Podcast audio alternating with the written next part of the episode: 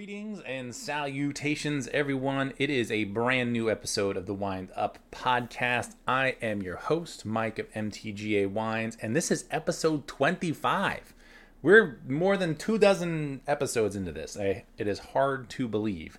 Uh, so excited the way it's been going, so excited for the feedback we've gotten and to continue doing this into the future. This has just been just a very selfishly a great outlet to hopefully take you into the world of what we do a little bit more.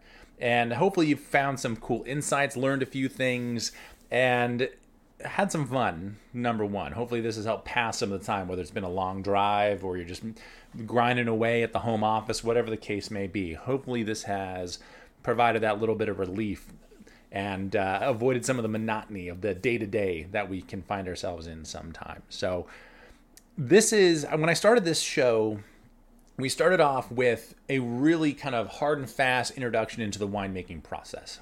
And we really haven't revisited that in a little while. And since harvest is basically a month away, maybe, I thought it was high time that we got back into it a little bit. Because we went through kind of the winemaking process, the aging process. We haven't really talked about bottling and anything just yet. We have talked about blending, but we had a lot of questions in last month's Q&A at the end of July that were very focused on this growing season, how it's looking, and kind of our expectations for this year. And I answered, those in kind of more of a short format, but I'd love to dive into this in a little bit more detail and with a little bit more, I don't know, pomp and circumstance a little bit. So, with that, let's get into it, shall we? This season, to be completely honest, if I could, I personally, for the style of wines that I make, and I think for most folks, regardless of kind of the style that they lean towards, you could not ask for a better start to this season. You just couldn't. There this is it's been immaculate. I'm so excited.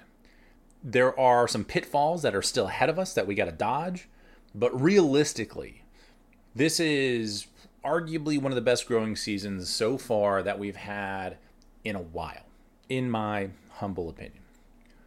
The reason for that is very much the nice wet winter that we had.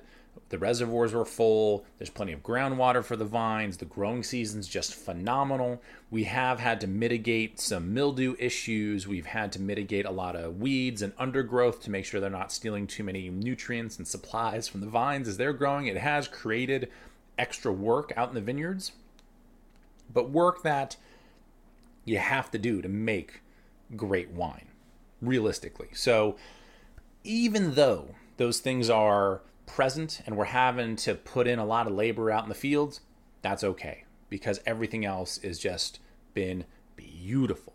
Because right after those rains came through, it got sunny, it's warmed up, it has stayed very mild. We've had a very, very mild, actually a very typical summer, used to, you know, very much what I was used to growing up with was we would have these kind of nice mild springs and then these summers we'd see you know the high 80s to mid 90s throughout the days maybe a couple of days in the 100 degree range but then it would cool right back down. It was just this nice ebb and flow. But more importantly we would have these really cool evenings and mornings where even this last weekend if you're watching this or listening to this on august 9th the weekend prior we had a couple of days in the valley where it was over 100 degrees. Not atypical for this time of year, but guess what happened is that as the evenings came in, it got back down to the 60s and the high 50s in those evenings. It's, you know, a 40 to 50 degree temperature swing, and that's really really helpful during this summer season. It gives the vines a little bit of a break. It extends the season a little bit more because it's not as warm. You get, in my opinion, a little bit more complexity, flavor development, and when it comes time for harvest, you can slow play things a little bit more. You do not have to be in a hurry, which is just outstanding. That would be lovely. I would love to have a year like that this year. But harvest is still a little ways away. We've got a few weeks, maybe a month, month and a half, depending on the grapes and Mother Nature and what she feels like doing. So, what's going on right now? Status report for the grape growing season. Well, this is when typically you start to feel a little tension in the air. The vineyard managers, the grape growers, the winemakers, everyone is starting to pay a lot more attention to what is going on in the harvest season. The best example I can give, this might be a silly example, is our Thursday night bocce league.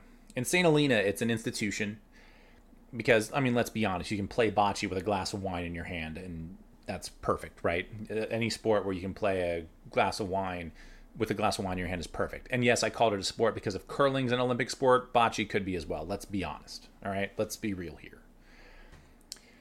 But during this time of season, once you get through July, the crowd starts to thin out at bocce and it becomes because you have it's kind of like our social night basically in town it's we all get together you hang out there's a bunch of bottles of wine open you're catching up you're carrying on but as the season progresses less and less people start being able to show up and once you get into August, it's noticeable. It's a lot more mellow. And it's because there's just so much additional work going on as you get closer to harvest. And even if you started harvest at a certain point, especially for the sparkling wine producers and whatnot, you're you're in the thick of it.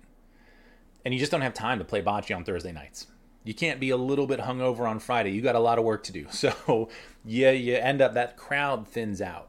And once we start to see that crowd thin out, in late July and into mid August, you're like, okay, like it's almost here. You start talking to all your colleagues, your friends who are in the industry, and you start really getting a feel for where the season is going and what people are really thinking about it. And what we talked about at Bocce last Thursday, we got beat horribly. We played the best team, arguably, of the week. We held our own for the first game and then got obliterated the next two games, just the way it goes sometimes, you know. Luckily, we we bought we brought enough wine to entertain ourselves for three hours. But when you're done in like an hour and a half, I mean, someone's got to sit there and drink that wine. So what are you gonna do? That's what we did. But as my colleagues and friends and I were all sitting there, rolling, having a beverage, hanging out, you start talking about just the subtle nuances of different seasons and harvests and kind of what this reminds you of or where you think it's headed. And for this year, I'd almost equate this year to like a 2012. It's it seems as though the crop is really really heavy. It's I think it's going to be a bumper crop year. I think there's going to be a lot more fruit out there than people expect.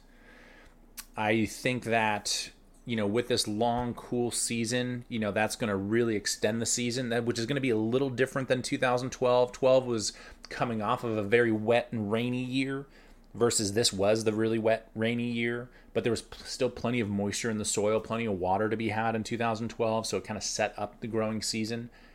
And the result of the 2012 season were these really big, sexy wines. Like the pitfall of having a bumper crop and a lot of grapes out there is that they might not all ripen up evenly and you might not get the flavor and concentration because the vines are just overly stressed. They don't have enough to put into all the fruit. So, what you see a lot of times, and this is probably what some of us will do this year, is you'll see people drop fruit. They'll start cutting stuff off here and there. If they see clusters that are noticeably behind, both in flavor and chemistry, they're going to start chopping those off and say, all right, we got to put everything into these other clusters that are on the vine. That way we get really, really good stuff, not just okay stuff from the season. That is very much going to happen this year. I can guarantee it. But I think, and what we're all talking about is this year has been, like I said, kind of immaculate. The biggest pitfall that we have going into this cooler, kind of longer, extended season is what happens later in the fall. Because it's very close in our rear view mirror, we have fires that we could worry about that it's something that is very prevalent. It's what we still talk about to this day. Is that all right? If we have these big hot heat spikes and windy days in you know September and into October, we could potentially see a fire kind of roll through the area and completely bork our harvest again if that doesn't happen, when you have these long seasons extending into late October into November, now you're getting close to what the rainy season has to offer. And if it starts raining on your fruit, now you're dealing with dealing with mold and mildew issues. Those are the two huge things that we are looking at. And you're kind of, it, it kind of feels like you're staring down the barrel of a gun because you're just waiting for it to go off. You're waiting for one of those things at this day and age to just kind of happen. And if it comes to pass that they don't, you're going to see some of the happiest winemakers in Napa that you've ever seen before. It's going to be absolutely bonkers the potential that this vintage will have if, knock on wood, if it doesn't happen. because it's going to be a perfect year. I mean, as perfect as you could ask for. I mean, nothing's ever perfect when it comes to wine, but it's going to be right there, right? There is one other thing that is a little bit of a caveat into where this season could happen, and it's what we were talking about last year, where we had this giant heat spike after Labor Day into September, and it's pushing triple digits, and we're talking like 110, 115 for a week straight. And then it rains afterwards. I've told this story a couple times, so forgive me if, uh, if you're hearing it for the 10th time on this show. But that heat spike last year in 2022, it was rough. It was so rough because a lot of folks were out of water. They didn't have enough water to try and mitigate the heat. You had to pick early in that case, earlier than you wanted to. There There's some folks that their fruit just started dying on the vine and turning into raisins, so they had to harvest during the heat. There were other folks that were able to wait, but then they saw the rain coming in, so they wanted to get stuff in before the rain, which means your grapes are dehydrated and the el- sugar is elevated, but the flavors may- might not be there just yet.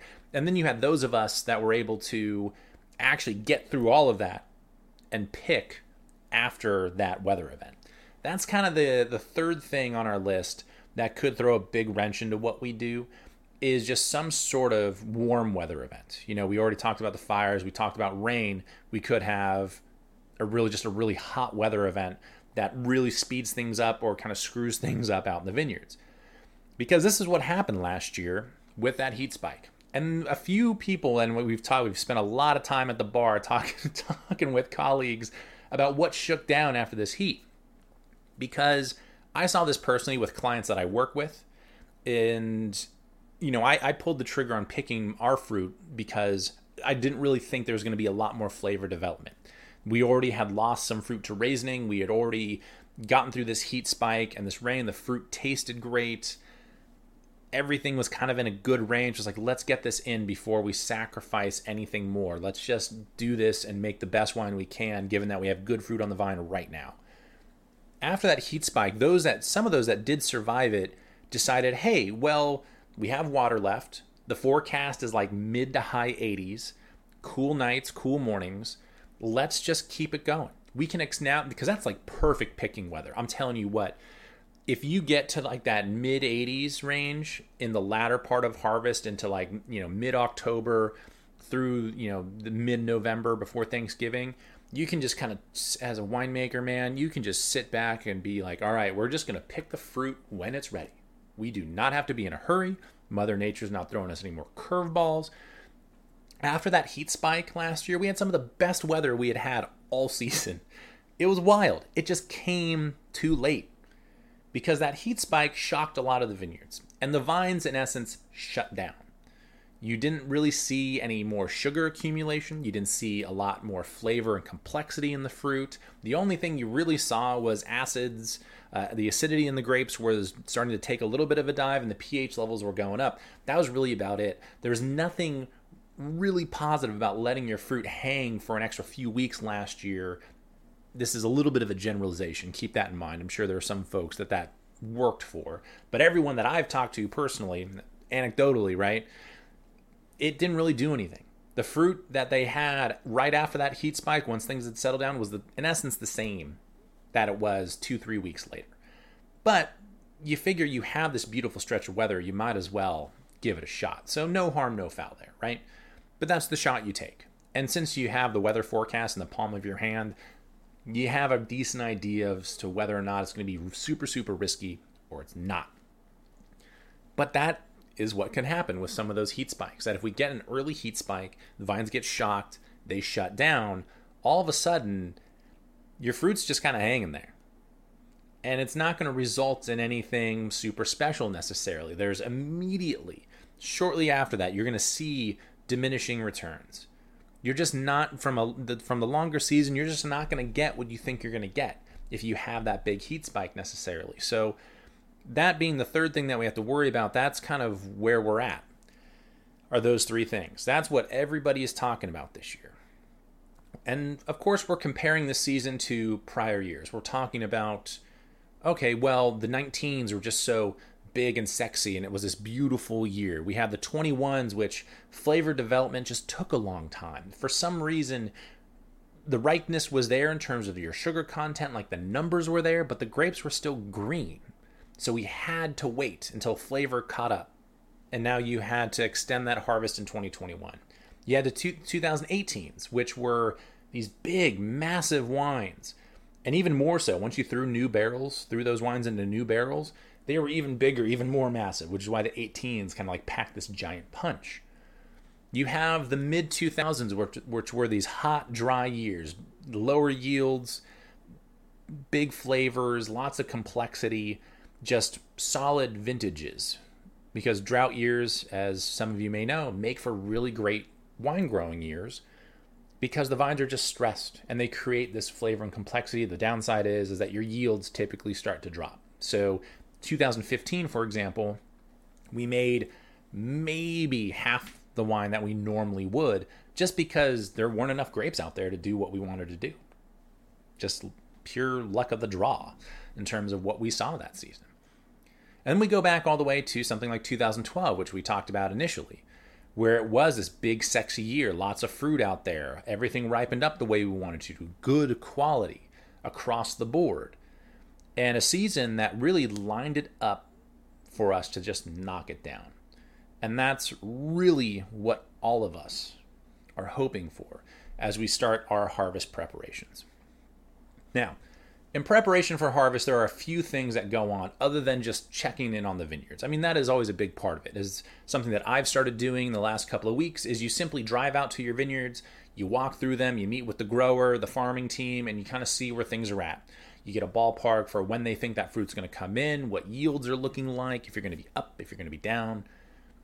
And just make sure that their farming practices are doing what they they're doing what they say they're supposed to be doing, right?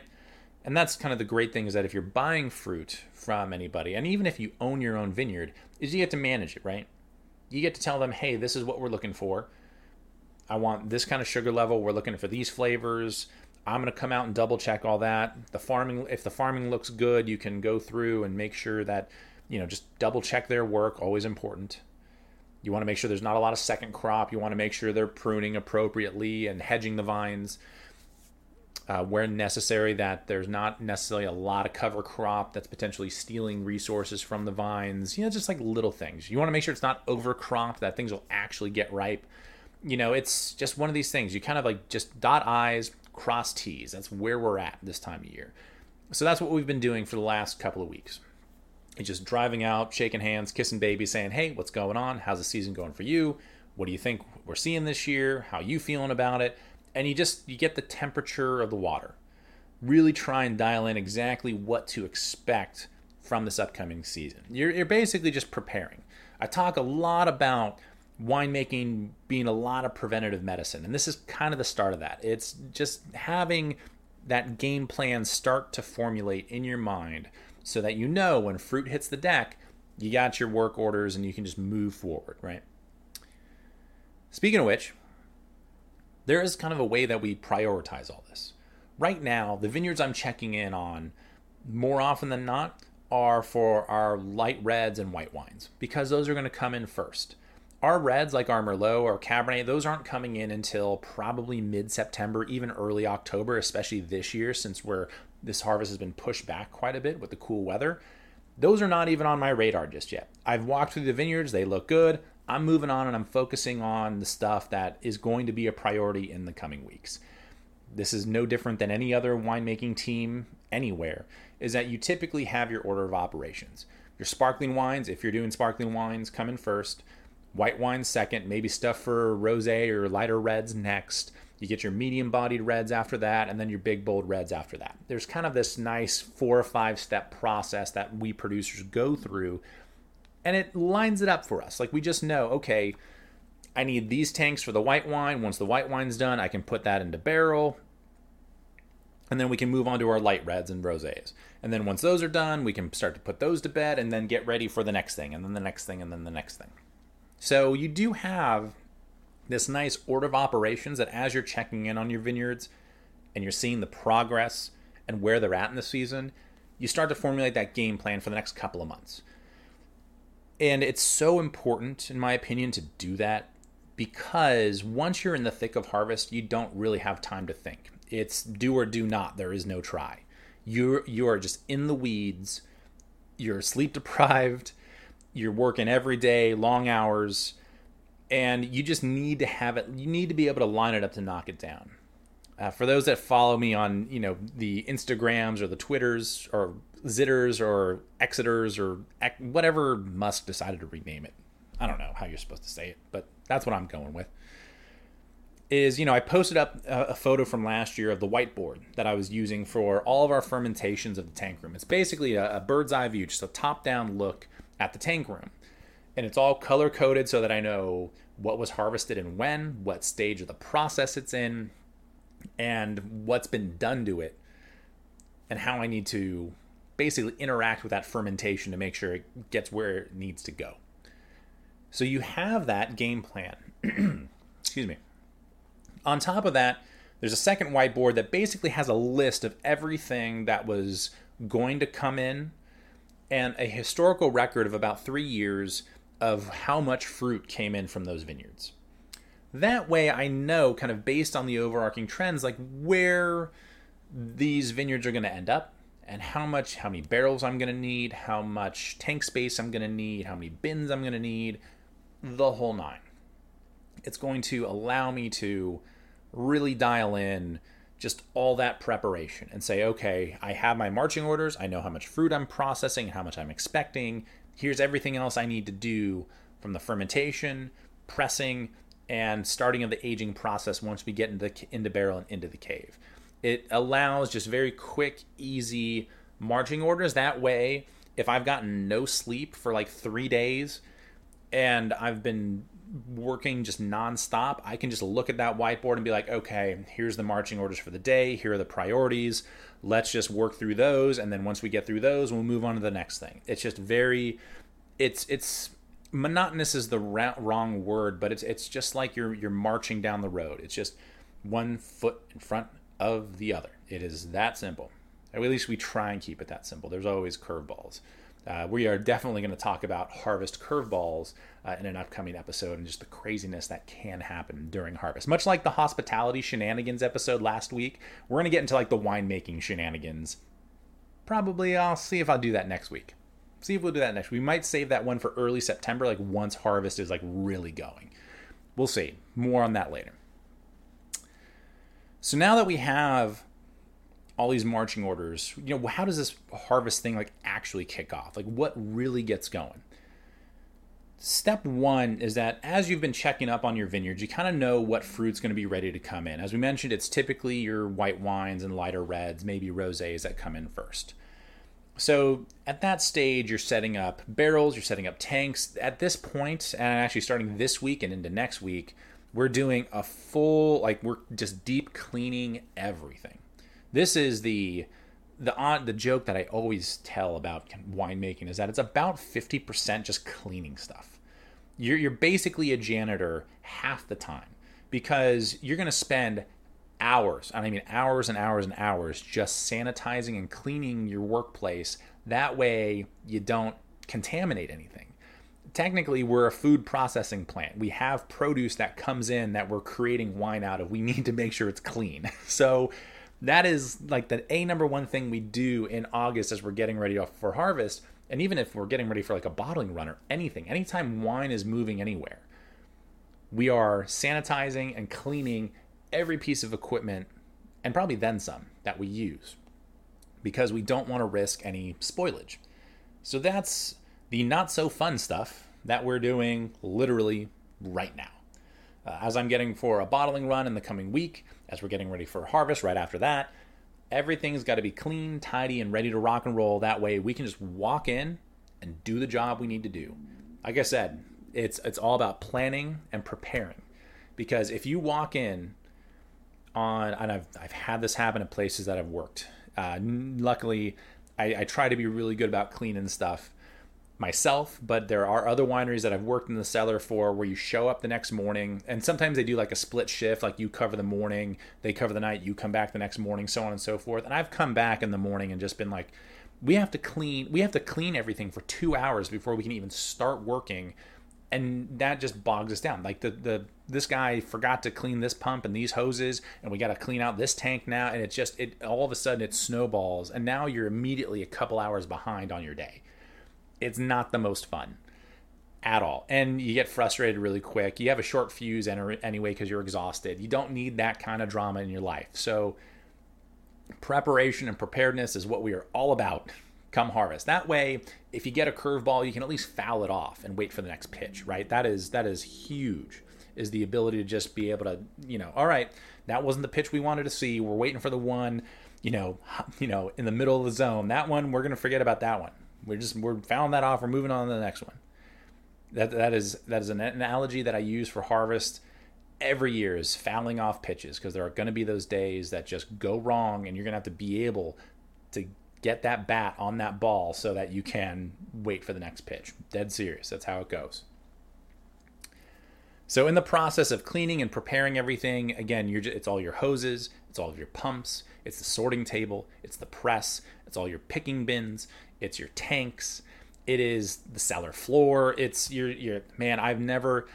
You should see me at the end of a harvest day. I I can work a mean squeegee on a floor. It's oh, it's killer, absolutely killer. You make sure all your drains are working, uh, that they're not clogged up. Uh, you're making sure that your tractors, your trailers, uh, everything is just queued up and ready to rock and roll. Because what you don't need is something you didn't check breaking down. It's that simple.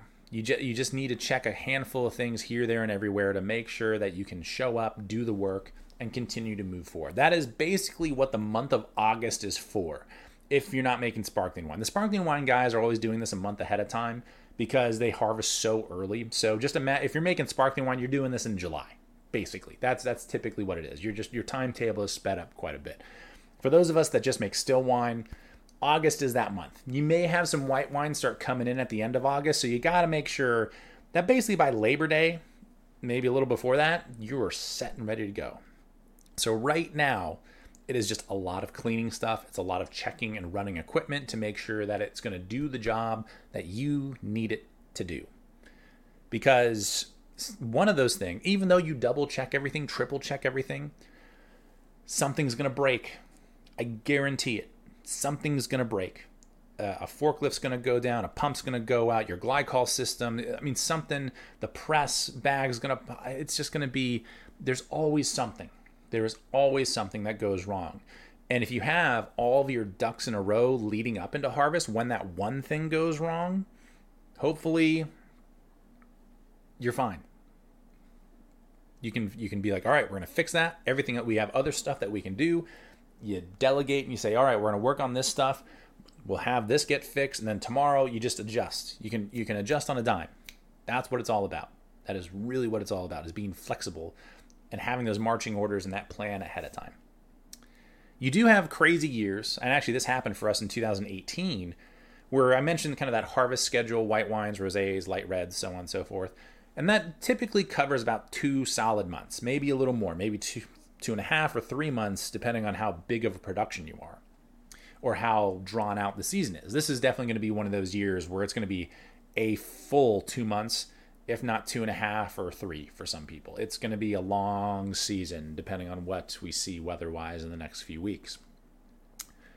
But this happened in 2018 for us, where all of our grapes except a little bit. There was maybe like two tons of fruit that came in outside of this, but for everything that we were making in 2018, it came in in two days. It was like the the first night. I kid you not. The first night of harvest was as follows. Our Merlot pick was starting at 11 p.m. that night. So that day, leading up to 11 p.m., I'm getting everything ready. Uh, the day before, I'm also getting stuff ready for everything else that's going on. So we're talking the press is working, the sorting table is working, pumps, hoses, everything's lined up and ready to go, right? So we got a couple of days of prep. We're working all day. The Merlot pick starts at 11 p.m. That's going to take a few hours. I get there, make sure they're picking from the right spot in the vineyard, making sure they're not getting too many leaves and other stuff that shouldn't be in there. I talk to the vineyard foreman. I kind of figure out what their timing is and when that fruit's going to get delivered. That way, the next morning, I can kind of figure it out. It turned out that in this situation, I could actually bring the flatbed from the winery out, pick up this fruit, and get it back to the winery like lickety split rather than wait for them to deliver it the next morning, which was music to my ears. I'm like, I got a busy night ahead of me. That's perfect. So I go out to the winery, I get a few more things prepped, I take the flatbed out and bring that fruit back to the winery. By that point, it's about two o'clock in the morning.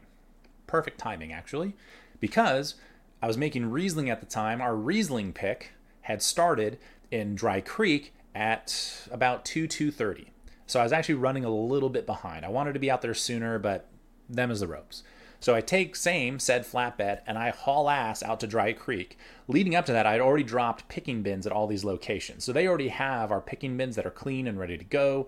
That way they can just dive right into the work and I can get out there whenever I get out there to manage it and make sure that we're getting what we need. So I drive, and luckily the Merlot is in St. Helena, so it's literally 10 minutes to get there. It's not that bad. Dry Creek, however, and especially in kind of the northwestern section of it, it was like a cool hour and a half away. So starting at about two o'clock in the morning, I drive an hour and a half. I get there at about three thirty. Check in with the winemaker. The fruit has actually already been picked. We were only getting two tons of, of Riesling, I think, that year, so it was a relatively light pick. But it was, you know, you still got to get out there and check on it and make sure everything's good. So I get out there, everything looks great. Uh, it takes them a little bit because they're in the throes of harvest as well, getting stuff processed in the middle of the night because that's what you do. Eh, they load me up and I drive the hour and a half back to the winery. I get that fruit unloaded and I have to be back out. So, you know, it's 3 3:30 by the time I get out there. It's probably closer to 5:30 when I get back given like the loading time and everything else, which works for me because guess what? My Pinot Noir pick was starting at 6 a.m. in Bennett Valley. So I'm just ba boom, ba boom, ba boom, ba boom, just one pick to the next, to the next, to the next. You know, all the, the whole day before, that whole night, and then guess what? You get back to the winery, and this I was so thankful. I had a couple of friends that were willing to jump in, and they helped me out. I was like, hey, I'm gonna try and be back to the winery by like nine o'clock, ten o'clock, hopefully at the latest if you can get out there and get our white wine, that Riesling, into the press and start just filling barrels, that's all I need. The red, the reds can wait, but get that stuff, get the white wine into the press and into barrel. That way, it's more, it, it's safer, more stable. It's not going to degrade as much. Like that's the one thing. So shout out to my lovely better half, Brittany, Suzanne Tate, and there was somebody else that I can't remember. I think there were three people that helped.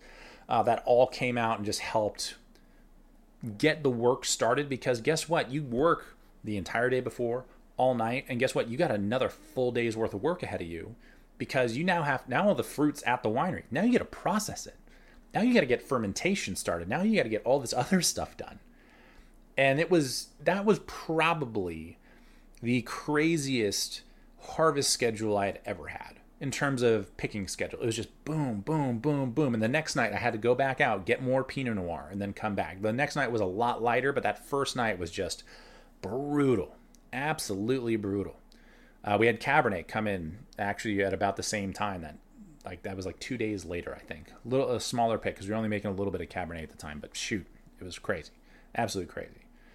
And that's the kind of stuff that you need to be prepared for, right? Long, long story longer that's the kind of stuff I'm talking about, where we have all this preparation that we do leading into harvest, and that's why. Because if everything condenses and you have that heat spike and stuff needs to come in, or just everything's ready at the same time, you can go. You can just put pedal to the metal and make it happen. If you're not ready, I mean, ugh, it's. I've worked with some folks in the past that have simply not been prepared to call a pick, to get fruit in and make work happen. And doing that on a dime when things are not ready is terrifying. It's just, you're just fly, shooting from the hip and you're hoping that your quick draw is really accurate, like really, really accurate. It, it, that might sound a little bit extreme, but again, when you're that exhausted, when you're that worn down, when things go awry and you have to act quickly, you better be ready to do the work. Because if you're not, you're just you're up a creek without a paddle, and that ripple that can ripple through the rest of harvest because of how things back up in the cellar. It, you know, we're very lucky that you know productions like us and other small producers where it's a lot easier to turn on a dime and adjust. If you're crushing hundreds of tons, thousands of tons of grapes, there's more of a schedule that you need to maintain because if you don't start picking, you'll never finish picking. If you don't start pressing at a certain point, you're not going to have tank space for the next stuff that comes in. It becomes very, very complicated, very, very fast when it comes to the processing of fruit, the fermentation, and getting stuff into barrel or into tank for aging. It gets crazy really, really fast. And that, my friends, is what we are looking forward to in about a month's time is all that madness. I am so excited. The harvest is just it's I always consider it my new year because you're just starting with your raw materials and you're thinking, all right, what can I do with this in a year, 2 years, 3 years? Where is this fruit going to be? Where are these wines going to be? And how can I create the best version of this wine from this vintage, taking into account everything that we just talked about. It's going to be just outstanding. Very, very excited. All right. Without any further ado, I recycled the bottle. I've been so bad about remembering the bottles for our wines of the week. This one is a fun one because this was actually a place that we went on my bachelor party years ago. And it was a place that I had never heard of. Uh, something that I was very excited for because it was going to be kind of an owner winemaker type of experience, which I always key into because I can ask all my nerdy questions. Uh, but it's a vineyard by the name of Native Flora. Uh, we were actually wine club members up there for quite some time. And it's a very geeky style of Oregon Pinot Noir. It's this gentleman uh, that I believe he and his wife, or both of them or one of them worked in finance or something back east. They decided to come out and start making wine in Oregon. Uh, they planted grapes where you never would have expected to plant. They started working with varieties and clones that you know people didn't really expect to work, and they've just been doing their unabashedly their own thing. And the wines are good. Uh, they are. I always have a few in one of the fridges behind me because they're just. They're, anytime I just need like that good glass of Oregon Pinot, that's what I lean on. Uh, the wine that I had was there just in time. I believe it was the 2015 vintage, something with a little bit of age on it. And it was just, it was perfect. It was a perfect. I put my feet up on the couch. I watched a couple episodes of Suits, and then I went to bed. It was just the perfect, like, nightcap to the end of a long day. And sometimes that's just what you need. You just need that wine that's like, I'll line it up to knock it down, kind of like a diesel engine. It's just going to go. It's just going to go as long as you take good care of it. And that's how what I feel about their wines is that if you're looking for something just a little bit different, their wines can be a little bit more austere, a little bit more structure to them. Uh, given that this one was a little older, that had smoothed out and really rounded out really, really nicely. But if you like, I mean, I compared a lot to actually the style of Pinot that I make is that it's it just has these really bright fruit characteristics, lots of structure and acidity in the wine, very solid on their own, especially during these warmer summer months. Fine with food if you decide to do a food pairing with it, but Native Flora uh, up in Oregon. Um, I will put a link to their website, of course, into the description. So if you want to look them up, try out some of their wines, please do. They were they've been they've treated us very well over the years. So Thank you all so much for tuning in for another episode. It's been a blast. As always, please have a very enjoyable rest of the week. Uh, don't forget to share the podcast, subscribe.